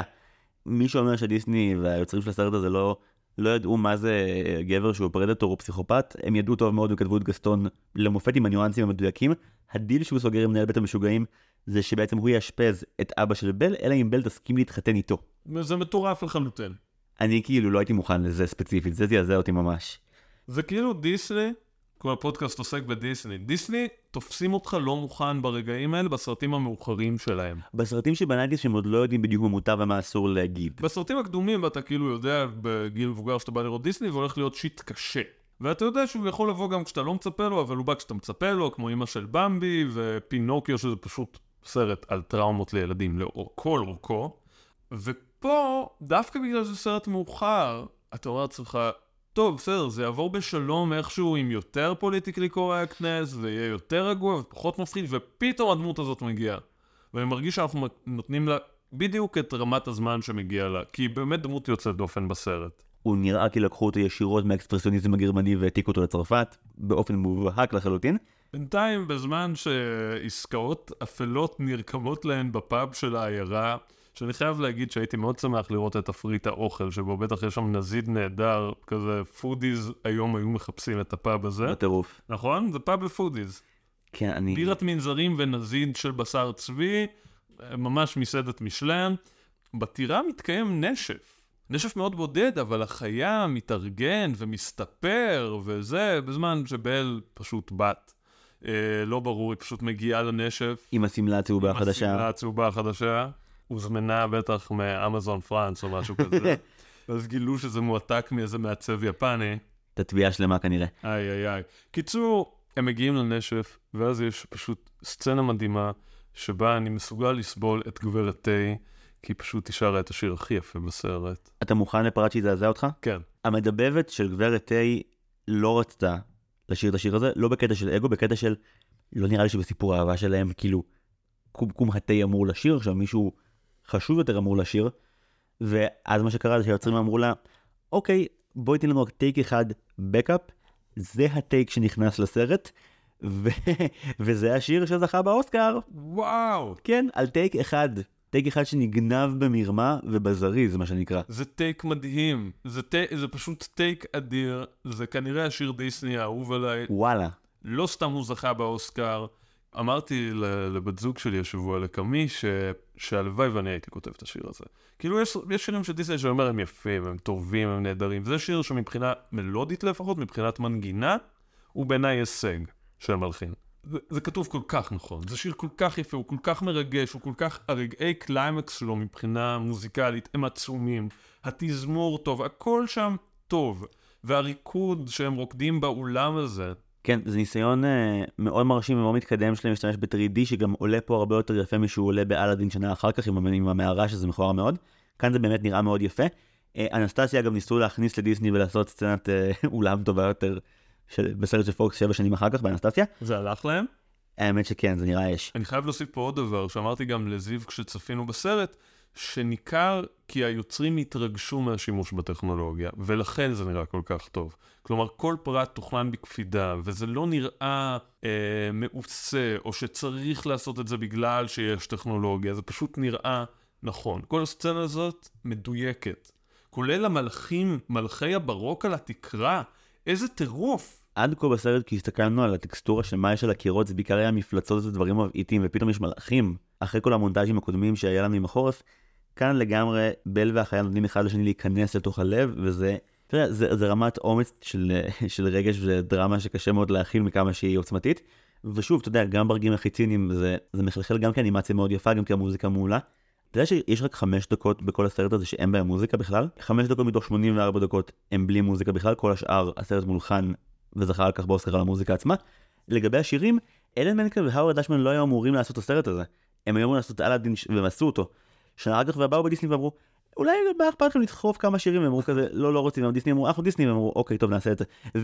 ואתה יודע, ועל הסרט הזה, אוסקר, טראפ. הם זכו באוסקר. על השיר. על השיר ועל המוזיקה המקורית או ש... ועל המוזיקה המקורית לחלוטין. אני אגיד משהו על המוזיקה המקורית. אני חושב שיש יותר מדי מוטיבים מוזיקליים בסרט. המוטיב של הוורד בהתחלה, דה דה דה דה דה, נשמע כמו מוזיקת אבירים קצת. אוקיי. הוא מוטיב נורא יפה, ואותי נורא ביאס היום בצפייה מחודשת, ולדעתי גם אז, אבל בתת מודע, שלא היה ממנו מספיק. הוא מוטיב נורא נורא יפה. מצד שני, אני אסייג את כל מה שאמרתי עכשיו, כי יש רגע שבו מופיע פעם ראשונה המוטיב של טי דה דה דה דה דה, כשהיא מגיעה לוורד.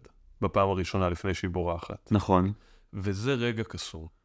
זה רגע של שימוש כל כך נכון במוטיב מוזיקלי, במנגינה. אני מרגיש שיש שם עומס מוטיבי. מצד שני, אני לא באמת יכול להגיד משהו רע על זה. כאילו, זה, זה עניין של טעם אישי כנראה. בקטעים של, ה, של הנשף היו לי המון המון מחשבות. היפה והחיה התמודד בשנה ההיא בקטגוריית הסרט הטוב ביותר. אתה זוכר למה הוא הפסיד? לא. לשתיקת הכבשים, שני סרטים שבהם גבר חוטף אישה לתוך הבית שלו התחרו זה בזה. אה, ולצערי, אה, אה, לא לצערי, האמת ששתיקת הכבשים הרוויח את זה בצדק, הוא סרט מטורף. מי עוד מתמודד באותה שנה? האמת שהייתה לו תחרות מאוד מוזרה. כאילו, היפה והחיה נגד שתיקת הכבשים, אוקיי, בגסי, JFK תיק פתוח של אוליבר סטון, מה? ולבסוף, נסיך הגאות והשפל של ברברה סטרייסנד, סרט סרט חובה לכל, לכל בן ובת. לכל נסיך גאות ושפל. כן. אם לא צפיתם בנסיך הגאות והשפל של ברברה סטרייסן, תפסיקו להאזין לנו מיד. המספריים של אדוארד זה גם מאותה שנה? הוא היה באותה שנה והוא פשוט לא היה מועמד. אז היה סרט עם מוזיקה טובה כמעט כמו היפה והחיה. האייס דאנס של דני אלפמן. יאללה, בוא נחזור ליפה והחיה. שמת לב שאם לאורך כל הסרט אתה כזה, החפצים עושים את זה כי הם רוצים לעזור, או כי הם פשוט באמת רוצים לחזור לבני אדם, והתשובה שלהם אה, בנאמבר הזה היא שניהם, למה זה סותר? התשובה איפשהו באמצע, למה... זה מקסים, זה מאוזן גם. הם באמת אוהבים אנשים, הם, אתה יודע, הם עבדו באירוח כל חייהם ופתאום הם שוב יכולים לארח. אגב, זה נראה כאילו רק, רק חיה גדל בשנים שבהם הוא חיה. כל האחרים קפאו בגיל שלהם. כן, אני לא חושב שהשעון יכל לגדול, כלומר... לא, אבל להזדקן. סיגל אמרה לי שבסרט uh, שאתה ראית, עם אמה ווטסון, הם עונים על כל השאלות האלה, אבל שהצופה מגלה שהוא בעצם לא רצה תשובות לאף אחת מהשאלות האלה, וכל התשובות האלה איומות ונוראות. יש סיבה לזה שהדחקתי את הסרט הזה כנראה? כנראה שכן. בוא נחזור לדרמה שקורית, כי אחרי הנשף המאוד יפה הזה, מתחוללת דרמה מאוד גדולה. יאללה. בל מבקשת לראות מה קורה עם אביה. רוצה זה... להסתכל שנייה באינסטגרם. כן, בראי המחושף. בראי המחושף, כן. באפל וואץ' של החיה. אבל uh, כל החלק הזה כבר הייתי מבין כאילו, כל, הסצנות של אבא שלה נראו לי קצת זהות בשלב הזה, כן. כאילו, זה לא, לא קורה איתו הרבה. אורי סובל. זה לא קו עלילה שמתקדם הרבה במהלך החורף. כן. לפו הוא איש שלג עכשיו. כמה חרא הדמות האומללה הזאת עוד תאכל בסרט הזה. הוא, הוא איש שלג. הוא נראה די מרוצה כשהוא איש שלג. הוא הוצב כשומר. כדי לוודא מתי בל ואבא שלה חוזרים הביתה. אבל מבחינתו שומר זה עבודה של גבר, ולכן הוא מאושר שסוף סוף מקבל קצת טסטוסטרון חינם. נראה לי הוא פשוט קפא. לא, לא, הוא ממש מחייך כשהוא יוצא מהאיש ילד כשהוא מתחבא בו, הוא ממש נראה שמח. כן, הוא נראה שמח, אוקיי, אני לא שמתי לב לזה, אני מצטער. לשמור זה משהו שבנים עושים, הוא סוף סוף מקבל קצת אה, זכות להיות גבר בעבודה שלו עם גסטון. בל רואה את אה, אביה מתייסר בתוך המראה, היא עושה לה חיי הפרצוף של זה ממש נורא, והוא עושה לה פרצוף שזה באמת ממש נורא. לכי אחריו, מה שמעלה את השאלה, למה בשם כל האלים שבשמיים אתה לא בא איתה? התשובה היא כנראה כי הוא מתבייש, כי הוא לא רוצה שיראו, כי פה ושם, הרי הם לא יודעים. כי צריך לקדם את עלילת הסרט. נכון, כי כבר עשר שנים לא יודעים שבעיירה שיש. הם לא שאלו את עצמם מה קרה לנסיך שלהם, מה קורה? או שכאילו הוטלה כזה קללת שכחה עליהם כמו בפייה נרדמת, אני לא יודע מה קורה. זה תקופת החיץ בין אה, נפילת המשטר הפאודלי לבין המהפכה התעשייתית. הם כבר לא הריסים של אה, בעל האדמה האציל, אבל הם גם עוד לא כאילו פועלים, אה, אתה יודע, פועלים חרוצים במפעל. הם משהו כזה, חיי כפר זעיר ש... לא יודע, איזה משק שכל אחד מממן את עצמו ומקבל בתמורה למה שהוא מייצר דברים. אז כן, אז לא אכפת להם מה קורה עם הטירה שנמצאת בטח במרחק של שלושה קילומטר מהם. אז בל שבה סוף סוף בשעה טובה אה, לביתה. לא, רגע, למה היא לא לוקחת את אבא שלה לטירה? מהרגע שהיא מוצאת אותו בשלג אה, אבוד ואומלל. כן. אין לי תשובה לזה, אבל אתה יודע מה זה מזכיר לי? אני מספיילר שנייה למי שלא צפה את, ה, את הסוף של Into the Wild, מי שלא צפה תעברו דקה קדימה בהקלטה. אוי אלוהים, כאילו, כמה בכיתי. מהרגע שהדביל הזה לא הולך עם הסבא והולך ישר ליערות, היה לי כזה תמות, תמות, אתה יכול למות עכשיו, אין לי שום עניין בך יותר. כאילו, מהרגע שמישהו אומר לעצמו, לא לא לא, אני מעוניין רק בדבר אחד שרציתי בלי שום שינויים, אני, אני לא יכול לסבול את זה. אני בכיתי בסרט הזה כמו שלא בכיתי באף סרט בחיים שלי. אני יכול לומר את זה על סרט אחר והוא דווקא של דיסני. איזה? אה, דיסני פיקסאר, אני בכיתי ב Inside Out נהרות. כאילו יום השנה השלישי שלי ושל סיגל, הלכנו לקולנוע, לא ידענו שום דבר. בכיתי מהדקה הראשונה עד הדקה האחרונה, אבל מה זה בכי? נהרות של בכי. זה סרט מדהים, Inside Out. ו- ונגמר הסרט, ועוד פשוט המשכתי לבכות בחוץ, שעה אחת, לא קרה לי אף פעם בקולנוע. שעה וחצי אחרי Into the Wild אני עוד ניגבתי דמעות. מדהים. מטורף. חוויה מעצימה ומרגשת. הזדהית איתו? אהבת אותו? לא הזדהיתי איתו, כמו שפשוט ראיתי, ראיתי בו הרבה, ראיתי בו כמה אנשים שהכרתי שאני מאוד מתגעגע אליהם, שהם לא איתנו יותר. כאילו הכרתי כמה into the wild בחיים שלי. וואו. כן, אמיתיים אבל, ממש. טוב, את זה לא צפיתי. נון קונפורמיסטים ברמה הגבוהה ביותר, אמ, ספציפית שניים שלא איתנו יותר, כל אחד בדרכו הנון קונפורמיסט. כן. וזה בעיקר גרם לי נורא להתגעגע אליהם ולהבין שלא באמת התאבלתי עליהם. והסרט הזה עזר לי להתאבל עליהם. כלומר, לא, לא בכיתי לא בלוויה של אחד ולא בלוויה של שני. אבל אז כשראיתי את הסרט הזה פשוט התחלתי לבכות עליהם ולא הפסקתי למשך משהו כמו שעתיים. וואו. מטורף. זו הייתה חוויה מטורפת. ואני לא יכול להגיד שזה אחד מהסרטים האהובים עליי, אבל הוא כנראה העביר אותי יחד עם uh, השכבה של חנוך לוין, זה כנראה שתי החוויות האומנותיות הכי חזקות שעברתי בחיים. אתה יודע, אנחנו זוכרים, אני חושב, אה, כל הפודקאסט הזה קיים כי יש משהו בעוצמה שיצירה משאירה על אדם במצב שהוא או מצב רגיש כמו התפתחות או התבגרות, או במצב רגשי עמוק שפתאום אה, יצירה נותנת לך לשפוך אור עליו, כמו שאתה בעצמך לא הצלחת. העוצמה שיצירת אומנות באמת טובה משאירה בנו, אין דבר שמשתווה לה. ושוב, דבר. הסיבה שיש קהל היום להסכת הזה זה כי אלה אנשים שעברו בסרטים האלה דברים מאוד מאוד גדולים. ולכן יותר מרתק, אתה יודע, ללכת אחרי הצל של החוויה שלכם, Mm. ולהבין מה אני יכול לקבל מזה. אה, בל כאמור בוחרת בדומה לגיבור into the wild לא לחבר בין עולמות אלא להפריד אותם, והיא בעצם חותכת מהחיה לצמיתות, שזה חתיכת דבר נורא, כאילו מאת כלואה פה זה הפך ל... אנחנו אוהבים זה את זו, אבל לא אומרים את זה במפורש, אבל מתקרבים מאוד. תחשוב על היציאה הראשונה שלה מהטירה שהיא בורחת ממנו באטרף, ל... הוא משחרר אותה לבד והוא מביא לה את הראי, שזה חתיכת דבר. כן, זה, זה מטורף. הראי זה literally האמצעי קסם מהחזקים ביותר של דיסני, אם לא החזק ביותר. כן, אה, בל מגלה בעצם, כך נראה, אה, שיש לו עוד הפתעות בתיק שהיא לקחה איתה מהחיה, כי צ'יפ, הספל הקטן, התגנב פנימה ועושה לה רגשי של החיים. איזה ילד אומלל. זה גם יפה כי הוא עושה רגשי בלי לדעת שהוא עושה רגשי, אני חושב. נכון? אני, אני רוצה לדמיין מה יקרה אם הילד הזה יגיע לבית ספר, הוא יהיה כזה ילד כאפות, מסכן, באמת, אני מרחם עליו עכשיו. כן, גם אם דיברנו קודם על חוסר בהירות למה קורה להם כשהם קפואים בזמן כשהם אה, פמוטים, ו... ו... הוא נשאר ילד בן חמש. כן, אבל אימא שלו הפכה להיות סבתא. סבתא. שוב, אתה רואה? המכשפה הארורה הזאתי, התקנונים שלה על הפרצוף, אין לה ספרים, היא לא מנהלת אותם כמו שצריך, וכל החוקים שלה יש בהם פרצות, מה זה השטויות האלה? איפה היא למדה כישוף? לקחה איזה קורס דמיקולו באינטרנט. לאחר שצ'יפ הספל עושה לבל מלא רגשי, היא מגלה שמישהו מתדפק על דלתה, וכמה כיף זו, חברנו הטוב ביותר גסטון.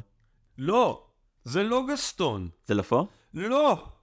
זה זה- מנהל בית המשוגעים! נכון. המטורף, המטורלל, המפחיד. אה, משהו שהוא בין כרכרה למכלאה, ממתין.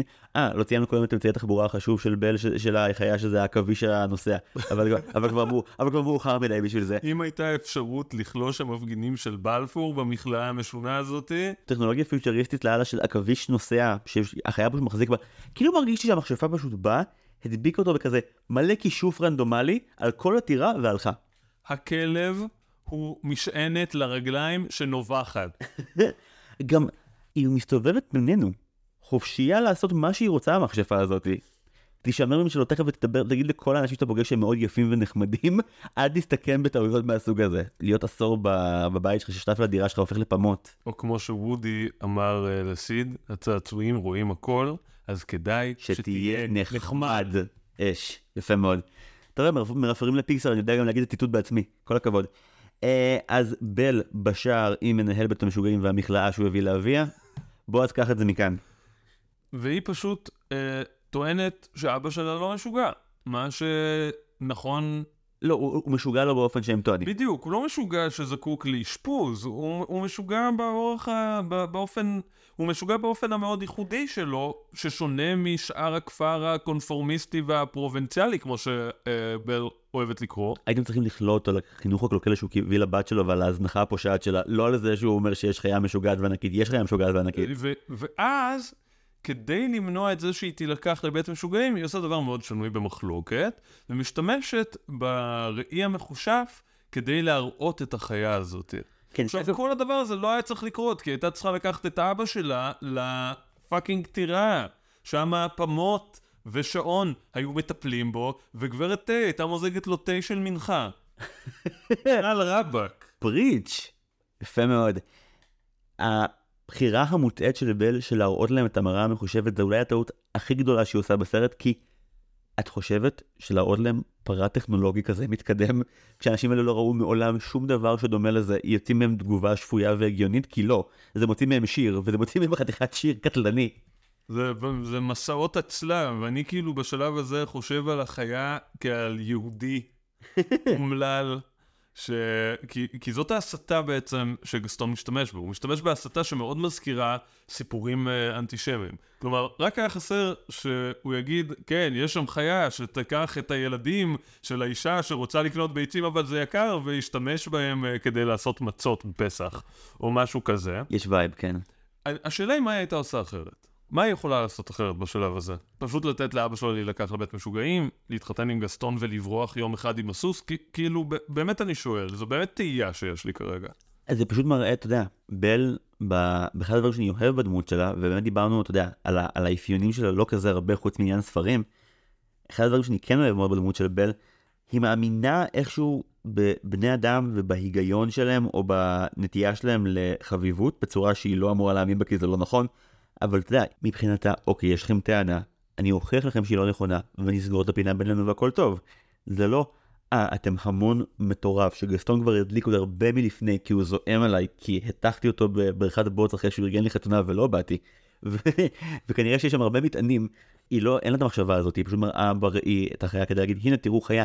מה שגורם להם להתחרפן, לשיר את אחד השירים הפחות זכורים בעיניי בסרט, כן, זה שיר לא זכור. כי הוא יפה, הוא פשוט לא המוח שלי, כאילו את כל האחרים שציינו, בלי בעיה מריץ. מסע הצלב של גסטון וחבריו.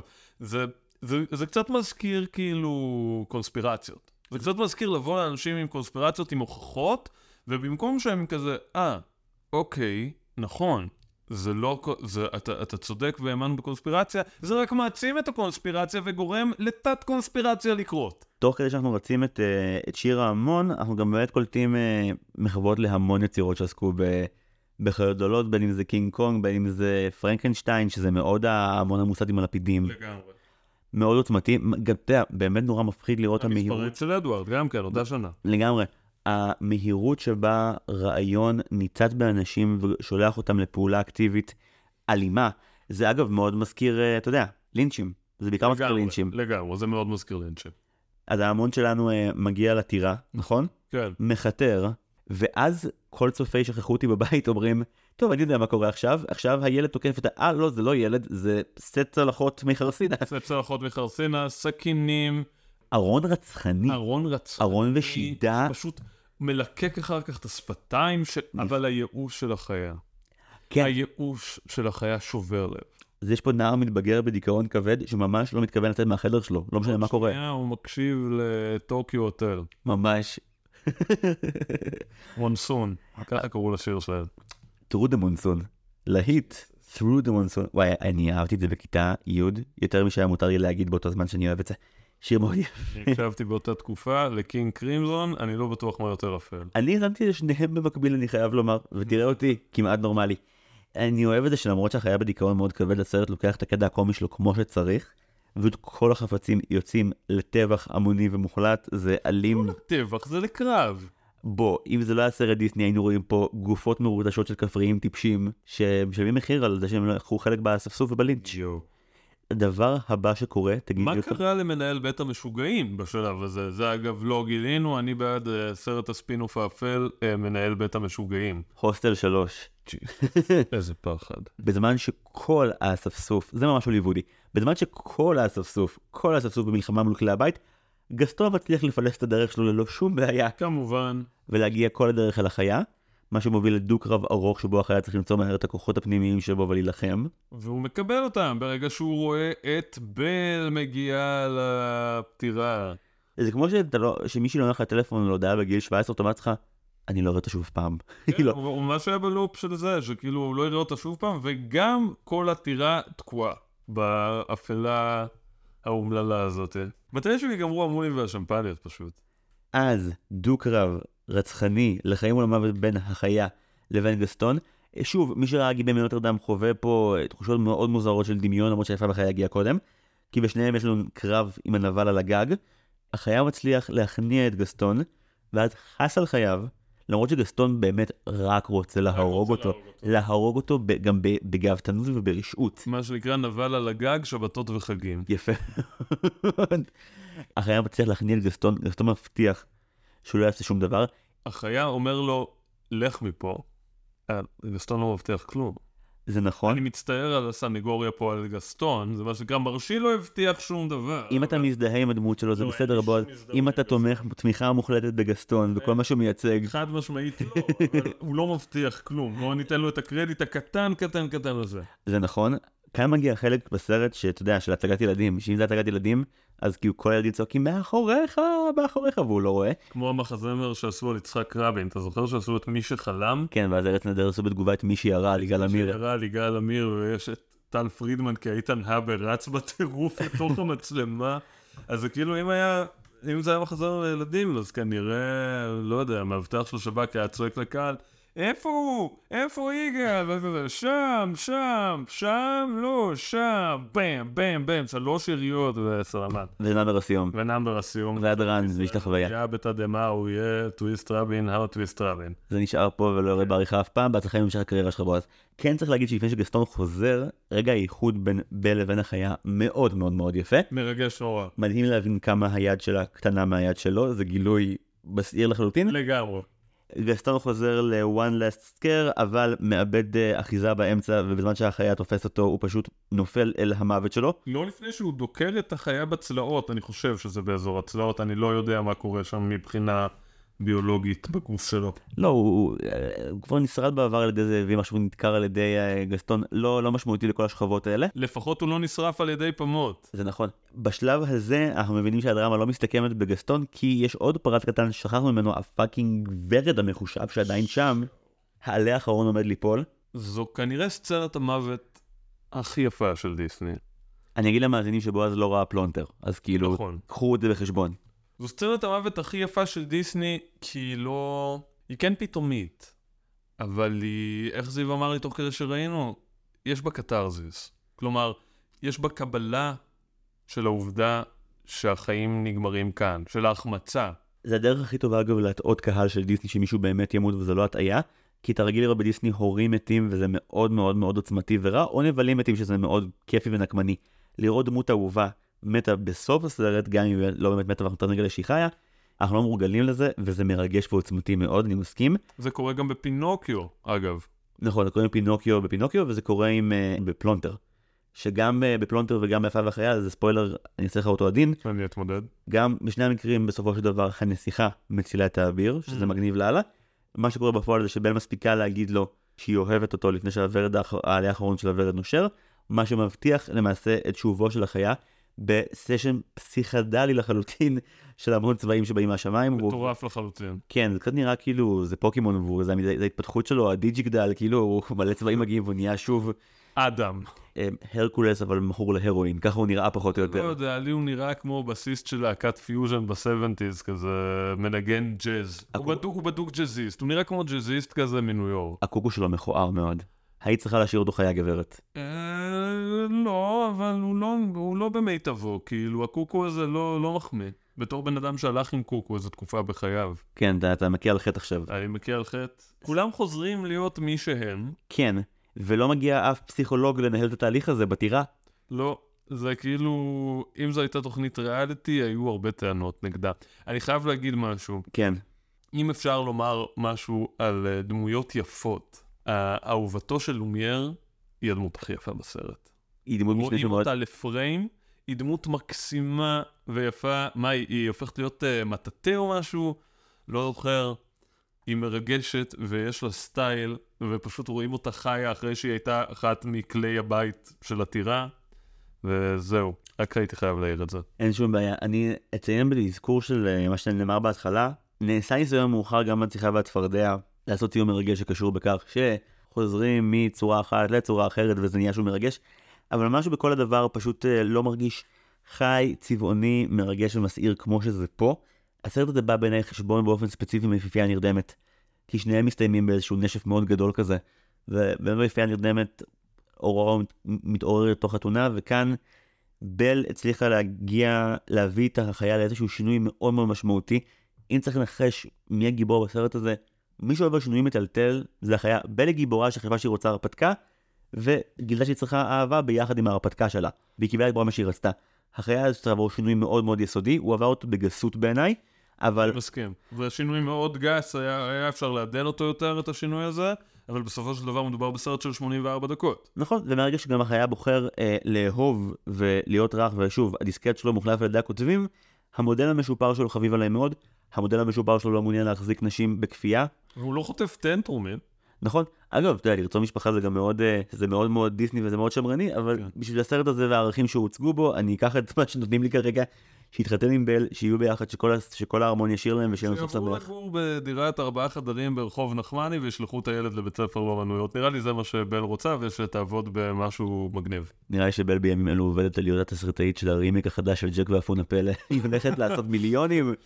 זה לא שהיא שהיא הולכת לעשות, אבל כרגע היא פשוט יושבת בנטפליקס באיזה תפקיד CEO, כי היא באמת ג'אדאית. היא באמת, על אף הבעיות בסרט, היא דמות חזקה ומגניבה בעיניי. היא נסיכה ערמומית שחושבת שהיא גם מאוד אינטלקטואלית כשהיא חצי קלאץ', אבל היא כן בלהביע אהבה, בלהביע חום, בלהביע אסרטיביות וקשיחות, שזה כבר תכונות הרבה פחות במרכאות נשיות בתקופה ההיא בדיסני. והיא בטוחה בעצמה. כן, והיא מקבלת את מה שהיא מסכימה לו, והיא לא מקבלת חרא מאף אחד. amen for that. אז uh, ככל שאפשר לומר, אני, אני באמת חושב שהמסרים בסרט הזה לא גרועים כמו שהחברים אמרו לי שהם. באותה מידה אני מכבד את כל מי שיגיד שזה סרט על אה, בחורה שמתאהבת בחוטף שלה, זו פרשנות שאני מאוד מבין, היא לא מוזרה בעיניי. לגמרי, היא פרשנות הגיונית מאוד, בדיעבד כנראה אם הייתי רואה את הסרט היום פעם ראשונה, יש מצב שהייתי מקבל את הפרשנות הזאתי, אבל... זה סרט, בסופו של דבר, סרט ילדים. אה, בועז, מילות סיכום שלך על אה, היפה והחיה, הצפייה בו ולדבר עליו? מילות הסיכום שלי זה שזה... מזל שלא הבאת את העותק של ה remaster, כי פשוט נזכרתי כמה האנימציה בסרט הזה יפה. זה פשוט סרט נורא יפה. כל פריים. מאוד נהניתי, הוא עדיין הסרט דיסני האהוב עליי. אנקדוטה קטנה לסיכום. כן, בבקשה. בסרט, uh, בדיבוב לעברית, אמרת לי שמי ששיחק את, אה, את מוריס, מי שדיבב את מוריס זה אברהים אלמור. נכון, שאני חולה עליו. ששיחק גם את הסבא בעקבות הסיפורים הקסומים של ערוץ הילדים. אה, ברוטציה עם יוסי גרבר. אבל עם. יוסי גבר, נכון, אבל הוא היה יותר. נכון, נכון. וזה הזמן לציין את העובדה שבמחזמר היפה והחיה, שהוא עלה בארץ או ב-2007 או ב-2008, אני לא זוכר, אבל הייתי שם, אה, שיחק את אה, מוריס, אברהם אלמור. שזה מדהים. זכרו לברכה. זה מדהים, וזה גם... שהביאו את אותו ליהוק. זה קורה פה אגב, אתה יודע, אלון אופיר שדיבר סימבה, שיחק אותו בהצגה של מלך הריאות שנים אחר כך. אתה רציני? בישראל עושים את זה לפעמים, כן. מדהים. אני אוסיף רק על האנקדוטה שלך ואציין שאברהם אלמור, זיכרונו לברכה, שהוא שחקן שמאוד אהבתי מפפר נחמד בתור ילד קטן, אה, זה סבא, סבא נחמן. סבא נחמן, זהו. גם, סבא לתשאל. כן, והוא גם אה, השדכן בעונה הראשונה של שטיסל. באמת? כן, הוא שחקן שאני מאוד מאוד אוהב, וזה מצחיק אותי נורא שליהקו אותו להיות מוריס, פשוט כי הוא באמת, תבדקו בגוגל שנייה, הם נראים אותו דבר. זה נכון. פשוט ליהקו, ליהקו לפי המראה. זה כמו שאם יעשו מחזמר על Stranger Things בארץ, ילהקו את צחי גרד להיות השוטר. אוי מושלם, הלוואי, הלוואי, הלוואי. אה, אני אגיד מהצד שלי, שזו לא הייתה צפייה קלה. זה לא סרט פשוט, ושוב, נגיד, היחס שלו לתוקפנות אה, אה, גברית ואלימות מינית, שבגיבן כבר היה משומן ומבוצע היטב, כאן זה עוד לא לגמרי, אבל משהו דווקא בבוסריות הזאת לצד האנימציה שהיא יפהפייה ונראית מדהים, זה יותר סרט מאוד מיוחד שלדעתי הם בחיים לא מעזים לעשות אותו ככה היום, ואתה יודע, יש משהו בפיסת זמן הזאת של אה, סרט מ-91 שהוא ניצנים של פמיניזם שהתחיל והתפתח המון בדיסני מאז, לצד רעיונות מוזרים ובדיחות איזוטריות, לצד הגבר הכי רעיל שנראה בדיסני הרבה מאוד זמן. הגברים הכי רעילים בדיסני, כי גם החיה בהתחלה מתחיל כגבר רעיל שלא לוקח אחריות, ואין כן, אבל גסטון... אין פה באמת נסיבות מקלות. לא, אין פה. אבל גסטון ימות. ימות וישמור על הערכים הפרימיטיביים והאיומים שלו. אני רואה עכשיו עונות ישנות של הישרדות באמריקה, הם כולם כאלה, הם כולם גסטון. וואו, הישרדות. אני ראיתי הישרדות האמריקאי עם אמא שלי בתור ילד. זה עונג שאין כדוגמתו. זה באמת הריאליטי לפני שהוא התקלקל. אז אני אסכם ואגיד, לפני שאתה ואני מסיימים את ההקלטה והולכים לראות הישרדות האמריקאית כל הלילה, בועז, או לאכול משהו, אז אה, אני את. הנזיד מהפאב של הכפר. אנחנו מסיימים את ההקלטה ועושים בוולט הנזיד מהפאב של הכפר של היפה והחיה. כן, תתפלל שזה מגיע לפני המאה ה-22. אני אגיד שזה היה סרט מאתגר להשלמה, שאני עוד לא בטוח מה כל רגשותיי עליו, אבל הוא כאן היה עוצמתי, המוזיקה והאנימציה היו מהממות, ונחמד לדעת על מה כולכם מדברים כל הזמן עם היפה והחיה סוף כל סוף. זהו, בועז קראוזר, תודה רבה רבה רבה שבאת לכאן בן אדם. תודה רבה שהזמנת. היה כיף אדיר, זו פעם ראשונה שעשיתי פודקאסט, ולעוד הרבה, אהבתי. יפה, אם אתם רוצים לקבל עוד מבועז, אה, אלבום הבכורה שלו, העונה לשם בועז קראוזר, נמצא בכל אפליקציות הסטרימינג וגם ביוטיוב, נכון בועז? כן, יפה, תאזינו לזה. לאלה מכם שעוקבים באופן תדיר אחר הסרטים ואחר הפרקים, הפרק הבא שלנו יהיה על הרפתקאות ברנר וביאנקה מסוף שנות ה-70, לא מבצע אוסטרליה מ-91, שימו לב לזה טוב. אני רוצה להגיד תודה רבה לצוות ההסכת, למעצב ההסכת טל סלומון ורדי, למלחין שלנו נועם טבצ'ניקוב, למחלקת התחקיר שמונה את סיגל צחורי ואוריה אורן יוסף, ולאחראית השיווק שלנו סתיו צימרמן פולק. שוב, תודה רבה לבועז קראוזר, אני הייתי זיוור מלין שדר, ועד הפעם הבאה, היו שלום!